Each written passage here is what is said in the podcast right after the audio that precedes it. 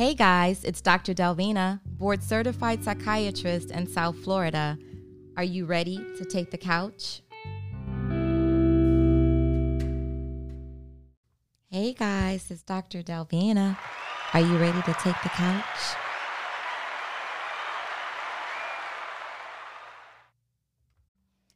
Hey guys, it's Dr. Delvena, and I just wanted to tell you about the ways to follow me. So, if you're listening to this podcast, I don't know what platform you're on, but I'm on all of the podcast platforms Google, Apple, uh, Spotify, iHeartRadio, Pandora.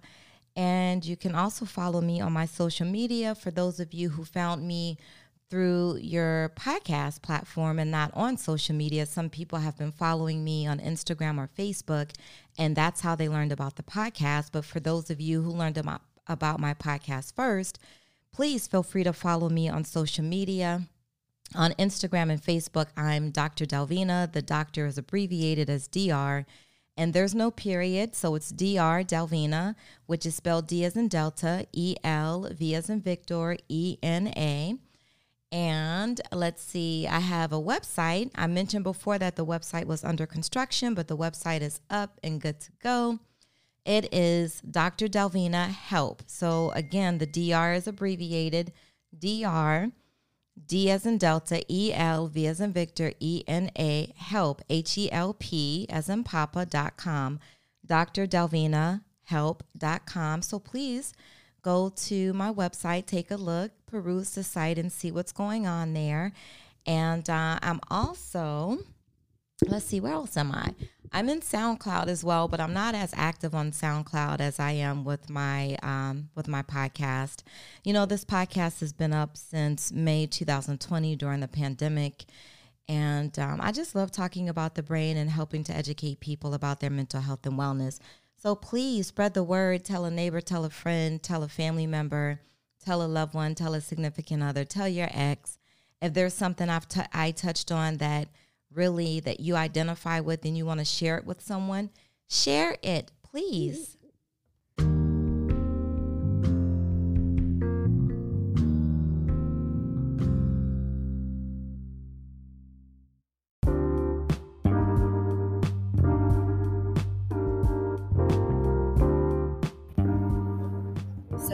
Guys, forgive me, I'm in the airport.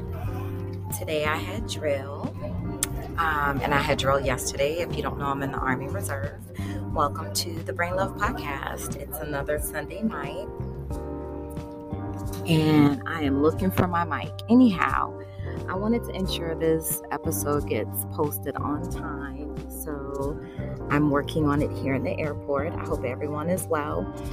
I'm joined tonight on the couch by Dr. Naeema. Dr. Naeema is an author, an entrepreneur, a chiropractor, a mother, and I didn't say that in any particular order. It's just what I'm recalling off the top of my head. But we had a very engaging chit chat during Black History Month. And initially, I was going to play her interview during Black History. You hear the baby crying? Because um, she has a book called Raised as a Lie. And um, on the cover, you'll see a little brown girl surrounded by white people. And that's what Raised as a Lie is about discovering her identity. And this is why I wanted to play this during Black History Month. But if you follow me, you know I was on vacation in Asia for over two weeks. So it didn't happen. So I thought, well, hey, why don't I play it during the month of March? which is Women's History Month, because I thought it would be very appropriate as well and very appropriate to start the month with Dr. Naeema with her empowering story.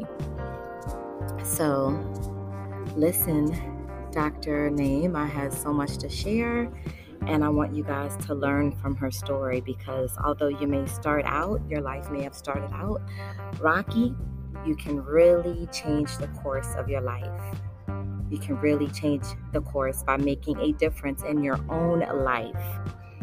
Are you ready to take the couch?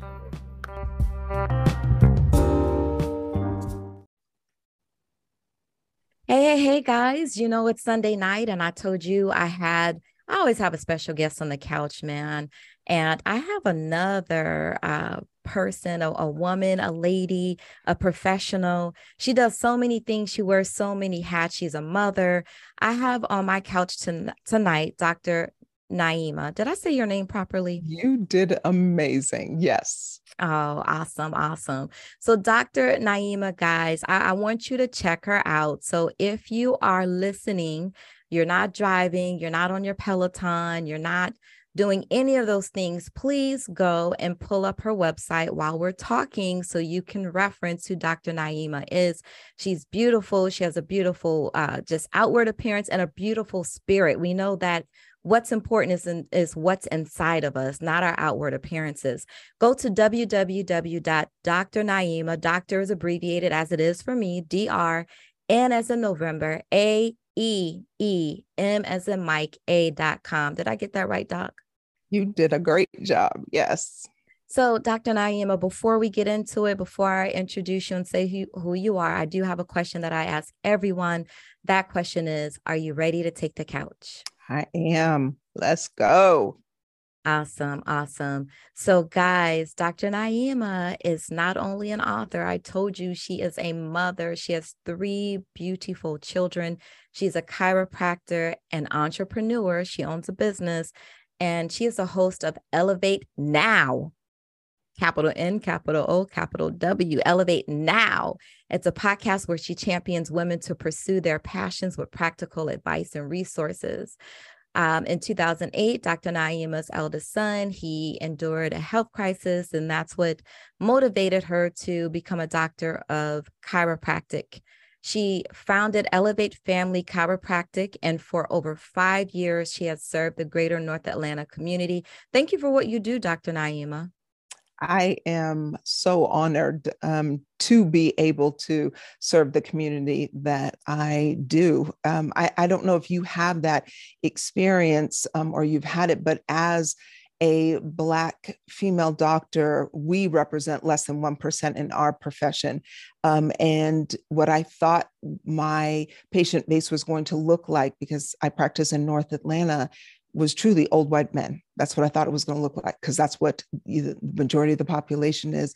And I'm honored because the majority of the patients that we serve are families of color. And that is so dope to me. Yeah. I love that. And I feel really honored to be able to do it.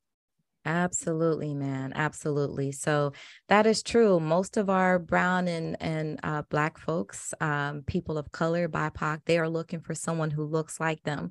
So it's awesome when we can be, we can represent our fields and we can help our people. We can help folks and and give them options. Um, and it's you're correct. It's less than one percent uh, psychiatrists in America. Less than one percent are psychiatrists of color. Mm. So, mm. guys. Mm go over to Dr. Naeema's uh, website. I know some of you are listening from Atlanta. She is based out of Atlanta. As I mentioned to you, she's a self empowerment coach, an entrepreneur. So um, on your podcast, you're you're talking to women tonight. Well, I'm sure it's just like my podcast, where a lot of the themes can apply to men and women. Yes. So 100%. yeah, 100%. I don't want. Yes. So, guys, tonight we're talking about her book. She has a book, and uh, the name of her book, Dr. Naeema, give the name of your book for the folks because I think it says a whole lot. The title is very uh, captivating. Yes, the title is Raised as a Lie. It is provocative on purpose. Mm. Yes. And so here we are in February. February is Black History Month. What? What? Yes, it's Black History Month. Um, guys, go on Amazon, look at Raise as a Lie, purchase Raise as a Lie. We're going to support a Black business, but you should support this because it chronicles this woman's true life experiences with racism, her identity. Um, obviously, when we discuss racism and issues with identity, it comes coupled with trauma. And we know in our communities, we have a lot of trauma. And oftentimes there's no healing, but in her book, she goes into that space as well. Um, she has talked about this book in, in several different spaces uh, before audiences. She's done it virtually, and now you're hearing her tonight on the couch. Um, so I want to just jump right into the book, Dr. Naeema, because we only have so much time. Let's go. So, you know, before I started uh, recording, I asked you, what is raised as a lie? What does that mean? Were you adopted? Yes, and I was not. I was not. I um I think the the most important thing that any of us, all of us can do is to tell our story.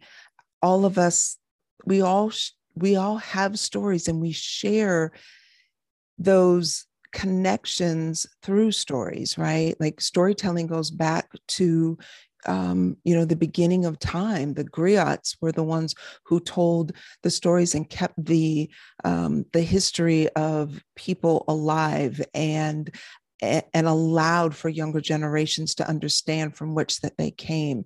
And I think that I I struggled with deciding to write this book. I, I, I actually had no intention on it, and like most people, 2020 was a year of coming out, which is so ironic because we were all locked inside.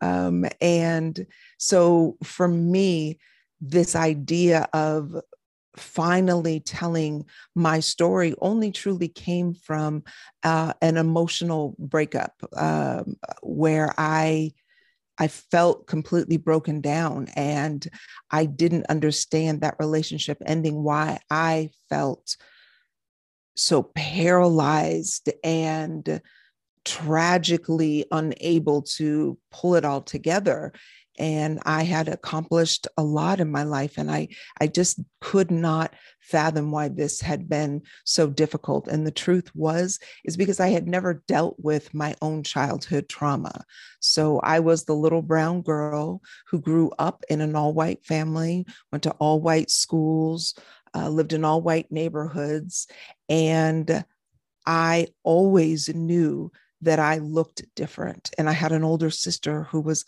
venomous um, about pointing that out to me and and telling me that I was dirty and and unworthy and unloved and that uh, our mom had just adopted me, just picked me up from a corner. And she would always do that in secrecy. She would never let the adults hear. And I was too ashamed to ever even tell anybody that she was so awful to me. And partly because I believed her. I mean, clearly, um, I was the different one. If you uh, go online and you can see the cover of the book, the I am standing in front of my siblings and cousins. They're all blonde hair, blue eyed. My mom is was green eyed. Um, she had brown hair, but extremely fair skin. The man on my birth certificate was blonde hair, blue eyed. There was nobody that looked like me. And yet, what I was being told by the people who loved me the most didn't make sense. And so I never shared my sister's bullying because I, I deep down inside, I, I felt that. Mm-hmm. And right around, right before my 18th birthday, my mother um, had moved us to a really small town in Arizona. And when I say small, y'all, there were less than 5,000 people on a good day.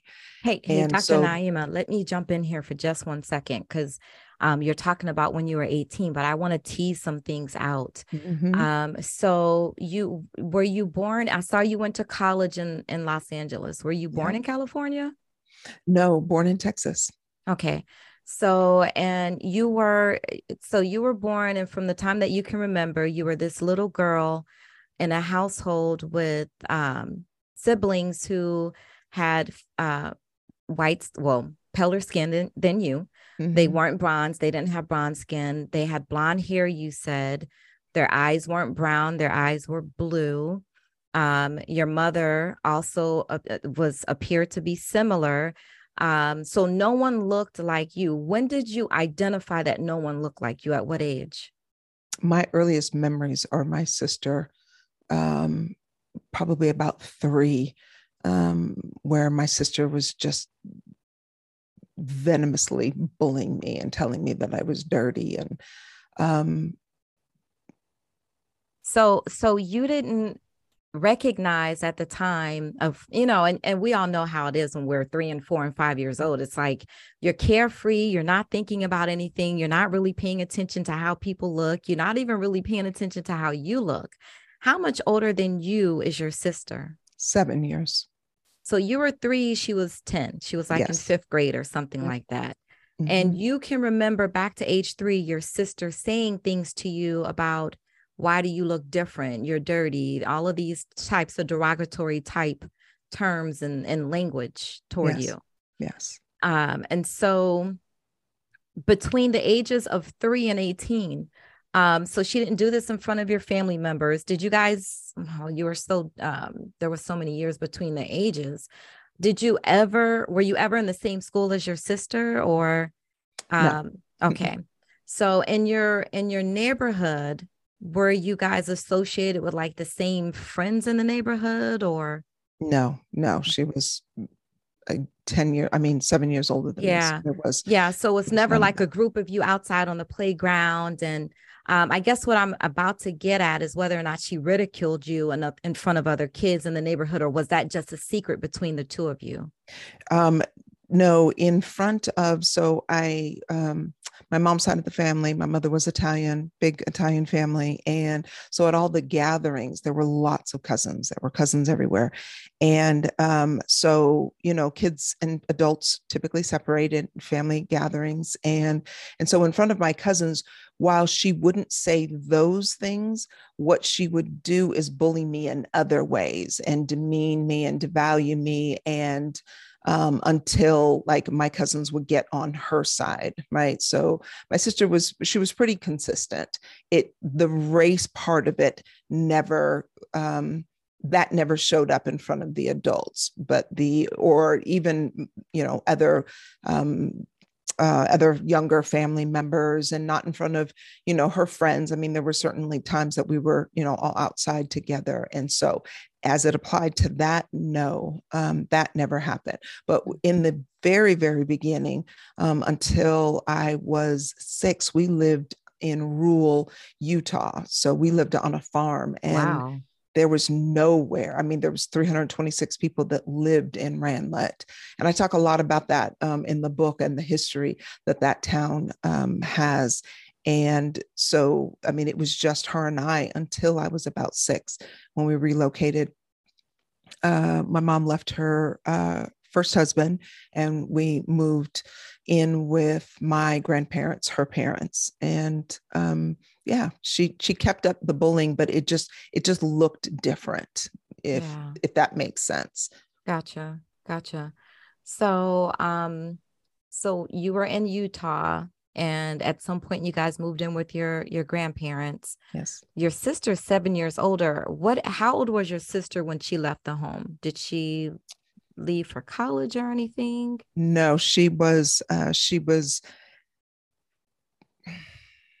I'm not sure she'd had her 16th birthday yet. She was probably 15, um, and it's something I uh, I write about in the book. A little bit more details about what my life looked like once she no longer lived at home and how that I thought my life was finally, I was finally going to be free. I was finally going to find oh um, some peace. Sounds yeah. like she terrorized you she was not a she was not a good person she really oh, wasn't gosh. she had a lot i believe you know we all come here with stuff and yeah. i believe she had a lot that she had to work through and what i think is that i became her target mm-hmm. because she didn't have anybody else right like my mom's first husband was extremely abusive right she she she she couldn't stand up to him she didn't know how to deal you know with with that um she was, was also a victim was that your sister's father? No. Did, okay. So the man who you thought was your father, was it the same man, the same father for your sister too? You believe that you both had the same father? No, no. Okay. The, the, man on my birth certificate is my younger brother's uh, I see. father. Mm-hmm. Okay. How many times did your mother marry during your childhood? Um, just twice in her life. Okay.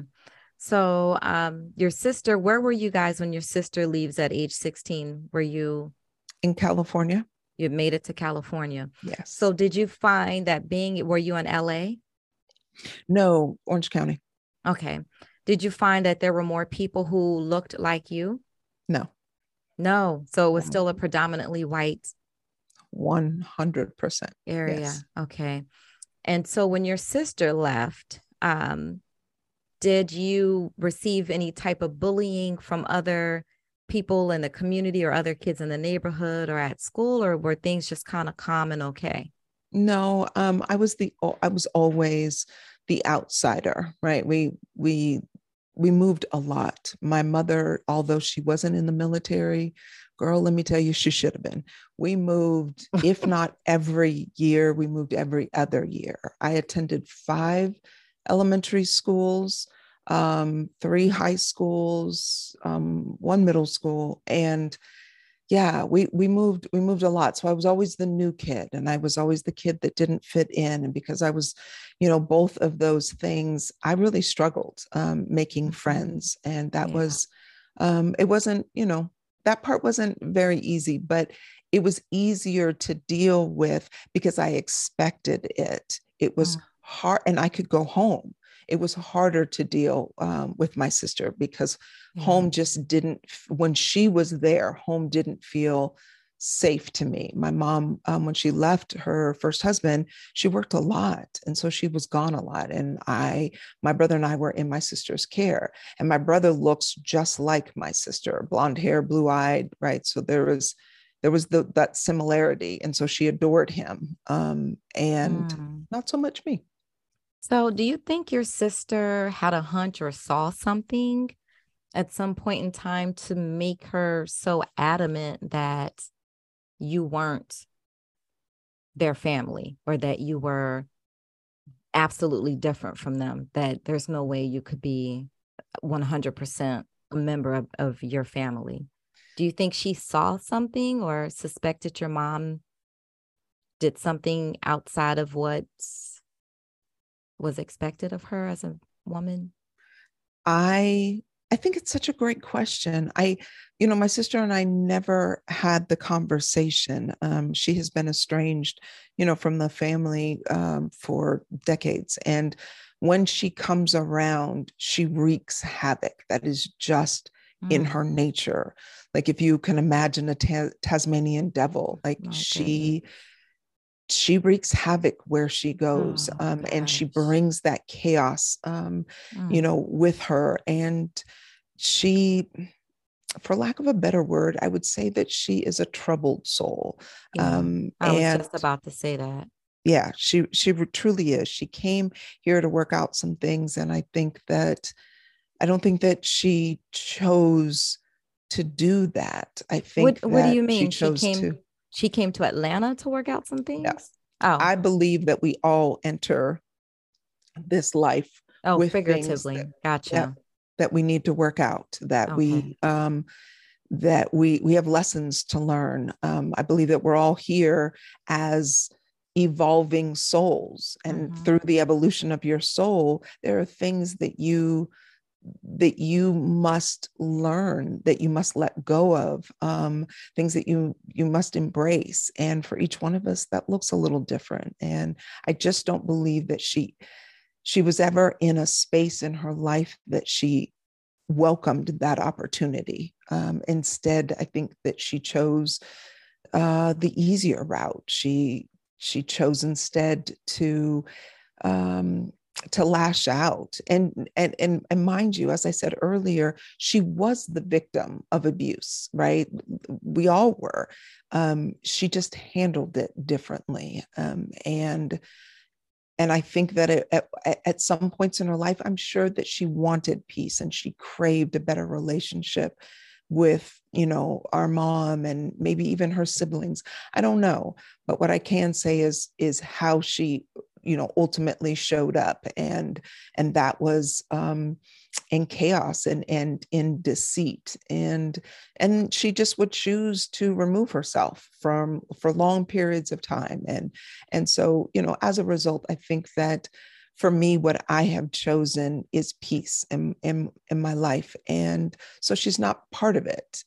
Not that yeah. i mean look, let me let me not front. Like it's not like she's calling me up, you know, asking to be in my life, but um, to the the greatest degree possible. Uh, I also just keep a, a, good distance, if that makes sense. Yeah, your sister, her profile fits one of um, a, a child who was sexually abused. So, um, your sister was probably sexually abused or molested at some point during her childhood, and um, angry because your mother didn't afford her the protection that she needed as a kid. That's what it sounds like to me. Just you know, hearing the your you describe your sister and her anger. Um, so she's been estranged from you, from the family. Mm-hmm. Where's your mother? My mom passed 10 years ago. Oh, my condolences. Thank you. 10 years ago, so around 2013 or so. Yes. And um so, you know, this is a mental health show. Um, when I listen to you and you talk about how often your mother moved, um, was it, did it have anything to do with her occupation? Was it about survival and financial? Um, do you think, do you, have you ever suspected that your mother had a mental health challenge or some sort of disorder? Um, when you think back, or if you've ever, you know, just thought about or mulled over your childhood and all of the moving, or um, maybe you even got a chance to talk to your mom about that. What's your understanding as to why you all moved so much? No, I was I was really clear. Um, even growing up, my mother's was so passionate about doing the best that she possibly could for her family financially, having been raised by parents who grew up in the Depression um, and having five siblings herself and feeling the impact of what poverty looked like. What she never wanted was that for her children. And so my mother was always in pursuit of doing better and improving the life that you know her kids would live. And in doing so um, each time we'd move it would be to a little bit of a better neighborhood a little bit better of a, um, a school system a better house right? Like she was always in search of doing and being better and that comes from her own childhood. And that's something that it took me i had tremendous compassion for my mom probably starting um, well, from a very early age, you know, I think that growing up in a in, in a violent home, um, you you take on different roles, right? And for me, I self-assigned um, myself to, as my mother's protector, but I didn't gain the true compassion um, for my mom until I actually became um, a mother. I always loved my mother, but I understood her so much more when I became a mom. And it was really interesting in, in reflecting that, in writing my book. You know, you have to do a lot of self um, introspection and, and you really got to dig up some stuff that just sucks. Um, and it's painful and difficult. But the thing that I did decide was that if I was going to tell the story, I was going to tell it all, even the ugly parts, even the things that I didn't want anybody to know about, um, the things that I had been running and hiding from. And so I got a chance, even though my mother had already been deceased, you know, for all those years. I felt like I got to know her even better in writing my book and, and doing, you know, the research, so to speak, which was, you know, interviewing um, family members that were still living. And so I knew my mother's intentions, and I always knew my mother loved us fiercely. That part I never doubted. I knew growing up that I was loved by her. Her first husband, you know, not so much, but um, you know he was abusive and she she didn't have a good picker yeah. So dr naeema you say all that to say it was for financial reasons that you guys moved a lot. Yeah she was always trying to do better for us. So okay. every so a better job opportunity a better job opportunity um what what did your mother do for work Um, several things as computer technology evolved.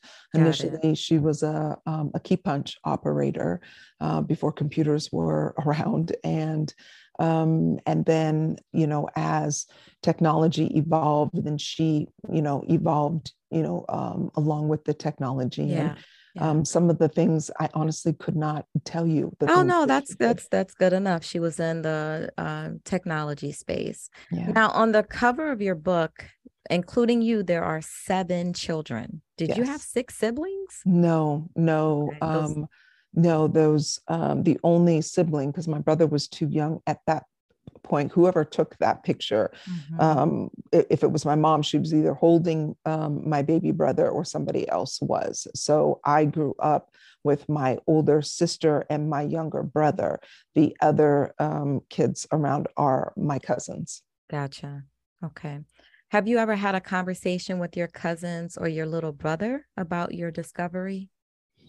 Uh, yes. So um, as I was saying earlier, right before my 18th birthday, mm-hmm. um, I, mm, I, I, there was a situation, and I think that my mother had done all that she could do to protect me over the years.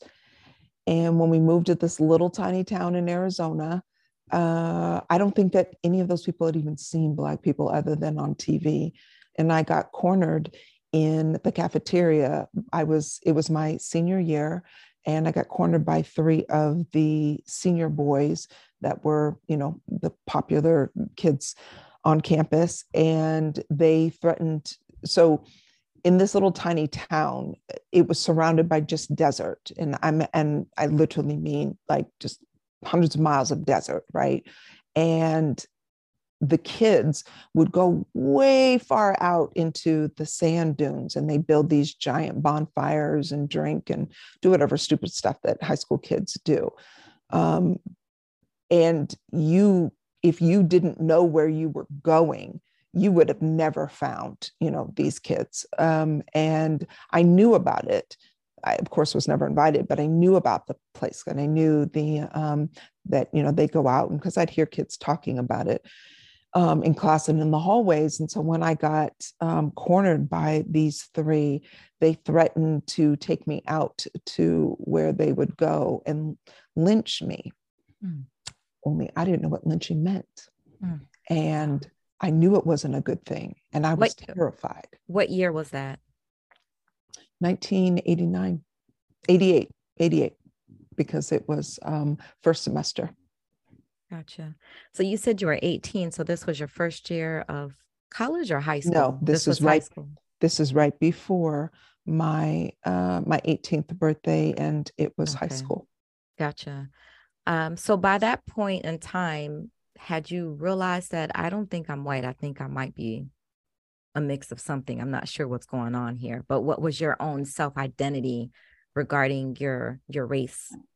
That's so interesting um, that you say that because there's a line in the um, in the book that says, "When you have no identity, that you can point to." What does that say about yourself? Right, that that was a question that I walked around with my entire life, um, and it wasn't as if I recognized that I looked different and then did nothing about it right like i asked my mom there was it, it wasn't like oh i don't look like anybody and i'm just going to walk around with my head in the clouds no. When, what how old were you when you started asking your mom why do oh. i look oh. different um, one of the stories that i tell in the book is being four and recognizing that um, i used to i had a nervous i had a habit that i picked up from my mother which was a nervous habit of hers. And I subconsciously picked it up, um, but not from nerves. Um, but I used to pick the skin on the sides of my thumbs. And I stayed in the bath one night way too long, and, and she's getting me out and toweling me off. And I looked down at my thumbs and I saw that the skin was white. Mm-hmm. And I remember thinking, oh my God, if I picked all the top layer of skin, off of my entire body that I would then look like all of my family and that I would be loved and that I that I wouldn't be different and that I would be worthy. Mm. And and I remember saying nothing. I, I remember bursting into tears thinking I had the answer. Mm-hmm. But then, mm-hmm. of course, you know, it doesn't take that long for you to figure out that you can't actually do that, although I did try. Um, and I remember asking my mom, you know, coming home from, you know, school and wanting to audition for a Cinderella play that was um, in my elementary school. We lived in California, and them telling me that you know I couldn't audition because Cinderella didn't look like me, and mm. and being heartbroken and trying to ask my mom. And what I think ultimately, when my mom finally did tell me at 18, when I look back at all those moments that I had asked her, that what she was doing her very best was to protect me that we didn't live in a time for which that she felt that it was safe for me. Um, and again i grew up with an italian family. Italians are as racist as they come yeah. right? Like yeah. so all my life i heard racist slurs mostly about black but it wasn't only black folks. I mean mm-hmm. we lived in southern california you know um, on the border state you know of Mexico. So, of course, you know, immigration was a constant topic at all these family dinners we would have. And, you know, there was just always this sort of low murmur of fear, mm-hmm. you know, in my family. And that fear was always us versus them, right? It's a it's a learned behavior it's a socialized behavior it is how we are programmed so that we then are always in fear of somebody else so that we could not then imagine that we could then you know gather and that we as the collective would then be more powerful. Um, but instead you know we walk around um, as if we are so different. And so um, I, I, believe that my mom each time she denied the um, you know my differences or you know why i didn't look like anybody i believe that she believed that she was protecting me. Mm-hmm. yeah. So how old were you when you found out your father's true identity?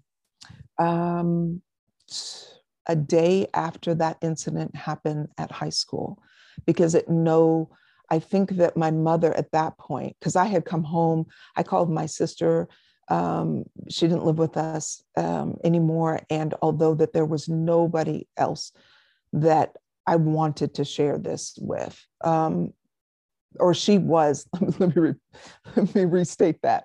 She was the mm-hmm. last person on the planet that I wanted to talk to about this, except who else was I going to ask? Um, and so when I came home to call my sister, all I wanted to know was what lynching meant. Um, and I begged her, don't tell mom, right? Because I knew it would upset my mom. And I knew that I was still playing that role as my mother's protector. And so my sister said nothing. And that was extremely odd because my sister was always venomous, quick, silver tongued. And she said nothing. And I remember feeling very frustrated by that conversation. And then the next thing I know, the next day, I'm getting summoned to my mother's room. And I couldn't imagine why until I remembered that my sister, of course, didn't keep her promise. And my mom, I believe at that time, felt like she had no other choice because she could no longer keep me safe. This was no, this was not a, a situation where what she wanted trumped mm-hmm. my physical safety. And um, and so I feel like, you know, at that moment that she had to tell, but she told only the bare minimum. There was there was not an, a very um, it wasn't a very full story. Uh, it was just it was just the minimum. Um, I think that she felt like she could tell and, and get away with it, so to speak. Wow. So have you ever met your father? No. Do you know his name? I know what I think. I know the name that she told me. Hmm. Um, but then later she recanted and said, because he was a musician, um, and she said all the musicians were changing their name at their time, and she didn't believe um, that that was even his name. So I don't, I, I don't know.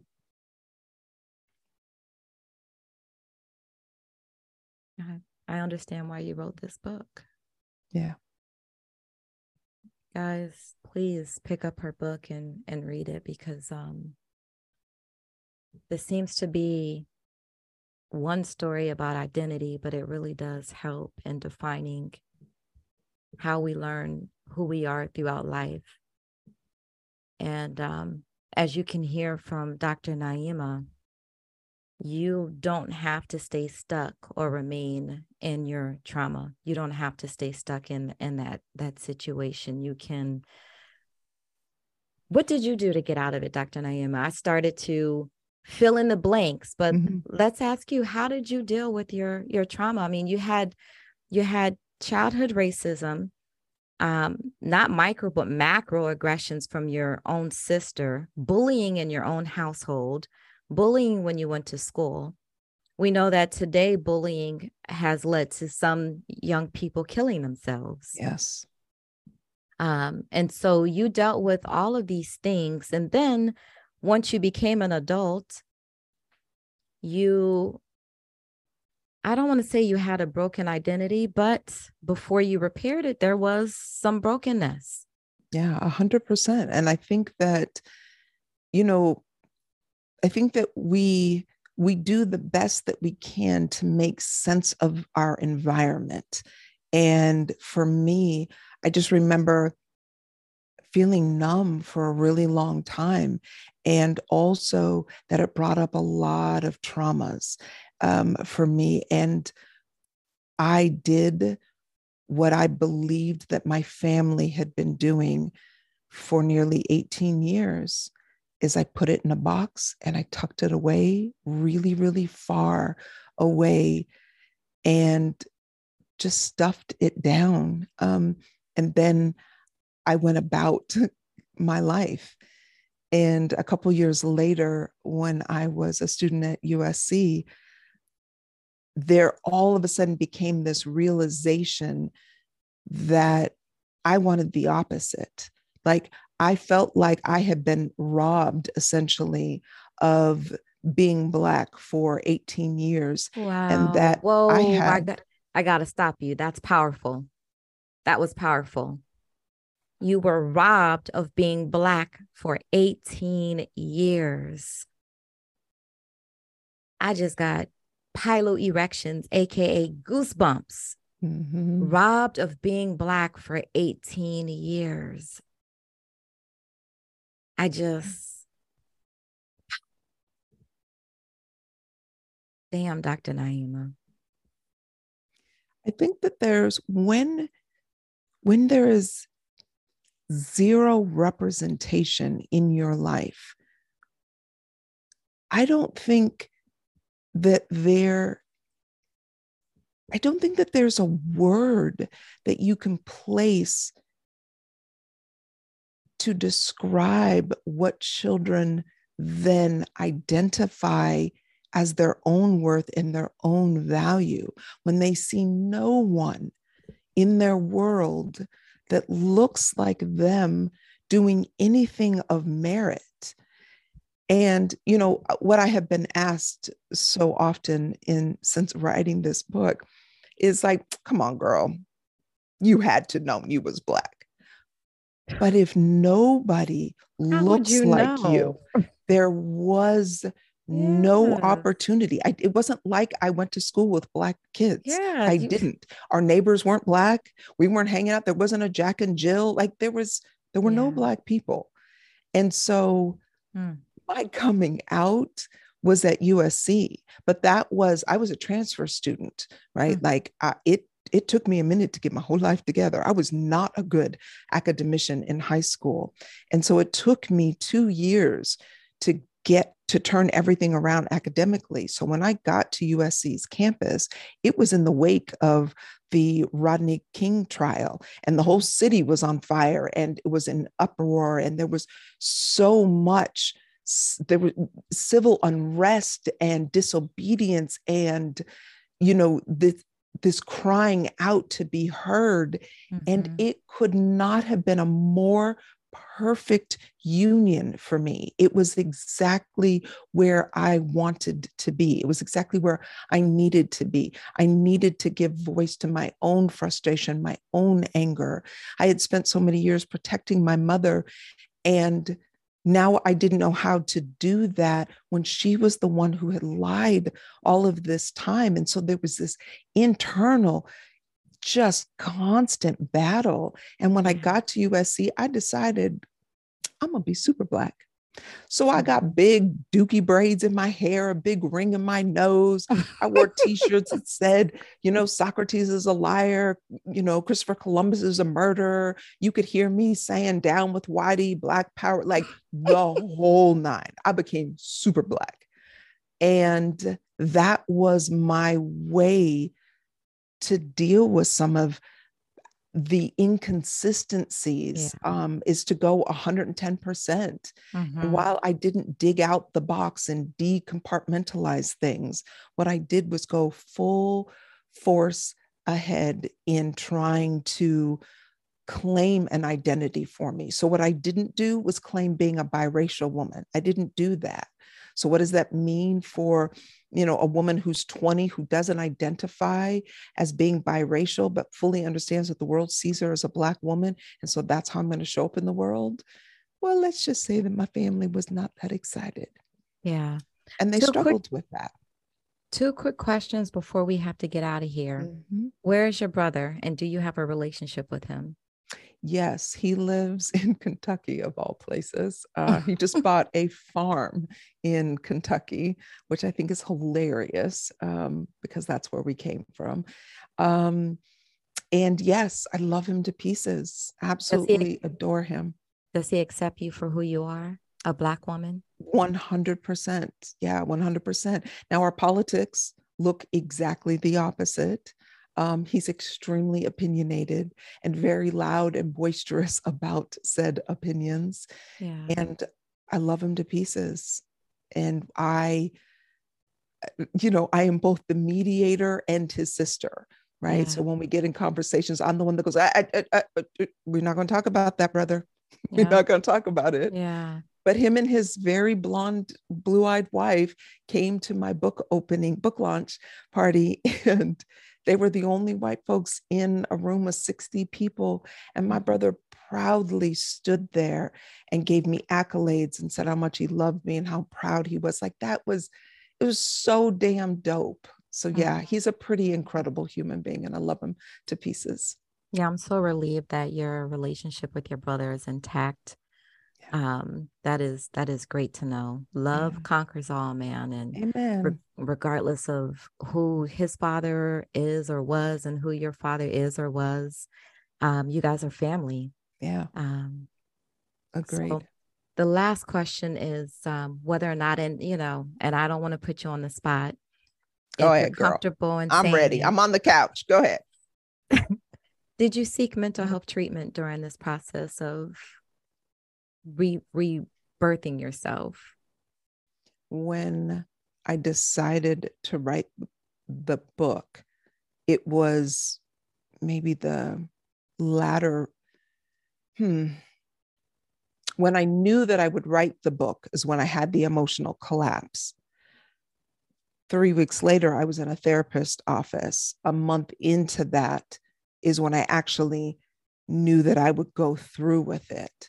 And if it was not for dear, sweet, patient, incredibly wise Ernest seeing me every Friday, sometimes for up to two hours, there's no way that Raised as a Lie would exist. It was through him and because I was able to dissect all of these really complicated, complex, hidden for so long, beat down that I had forgotten years and years of my life.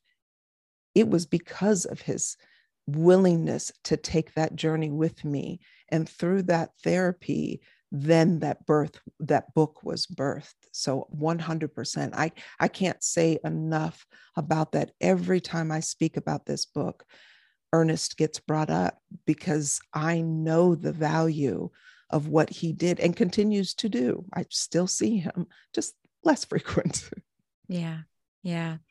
So, guys, on the couch with me is Dr. Na- Naeema.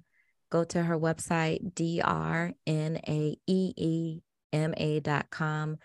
Um, order her book on Amazon, Raised as a Lie.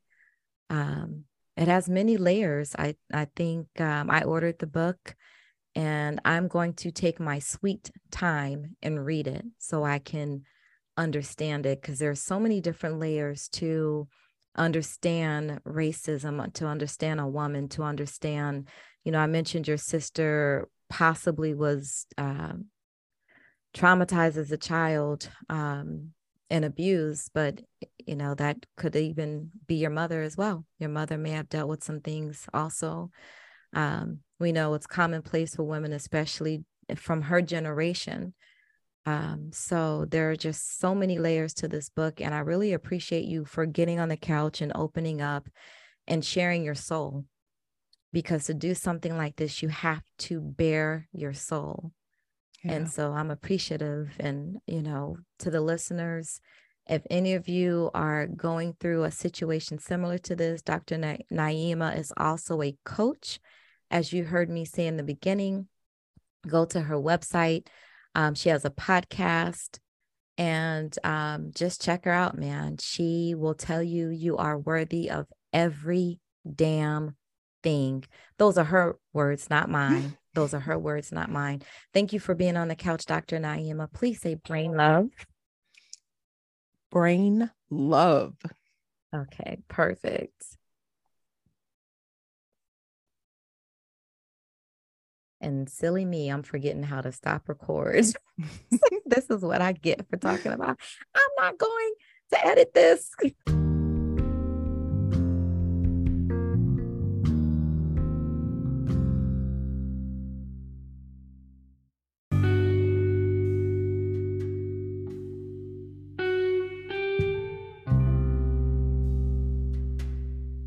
It's the end of an episode. Thank you guys for joining me on my couch. It's been a pleasure. It's Dr. Delvena. Remember, every day you must have brain love. Balance. You can't have all work and no play, and you can't have all play and no work. Reframe, reframe your negative thinking. Think positively. Avoid negative people. Inside, everything you need, it's inside of you. Look inside yourself. Needs. Know your needs. Your needs come first, not everyone else's. Limitations. Limit your expectations of yourself. Ownership. Own your mistakes, learn from them, and move on.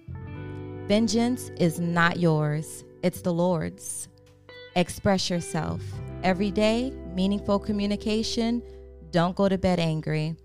And that's been my show, guys. Brain love. Música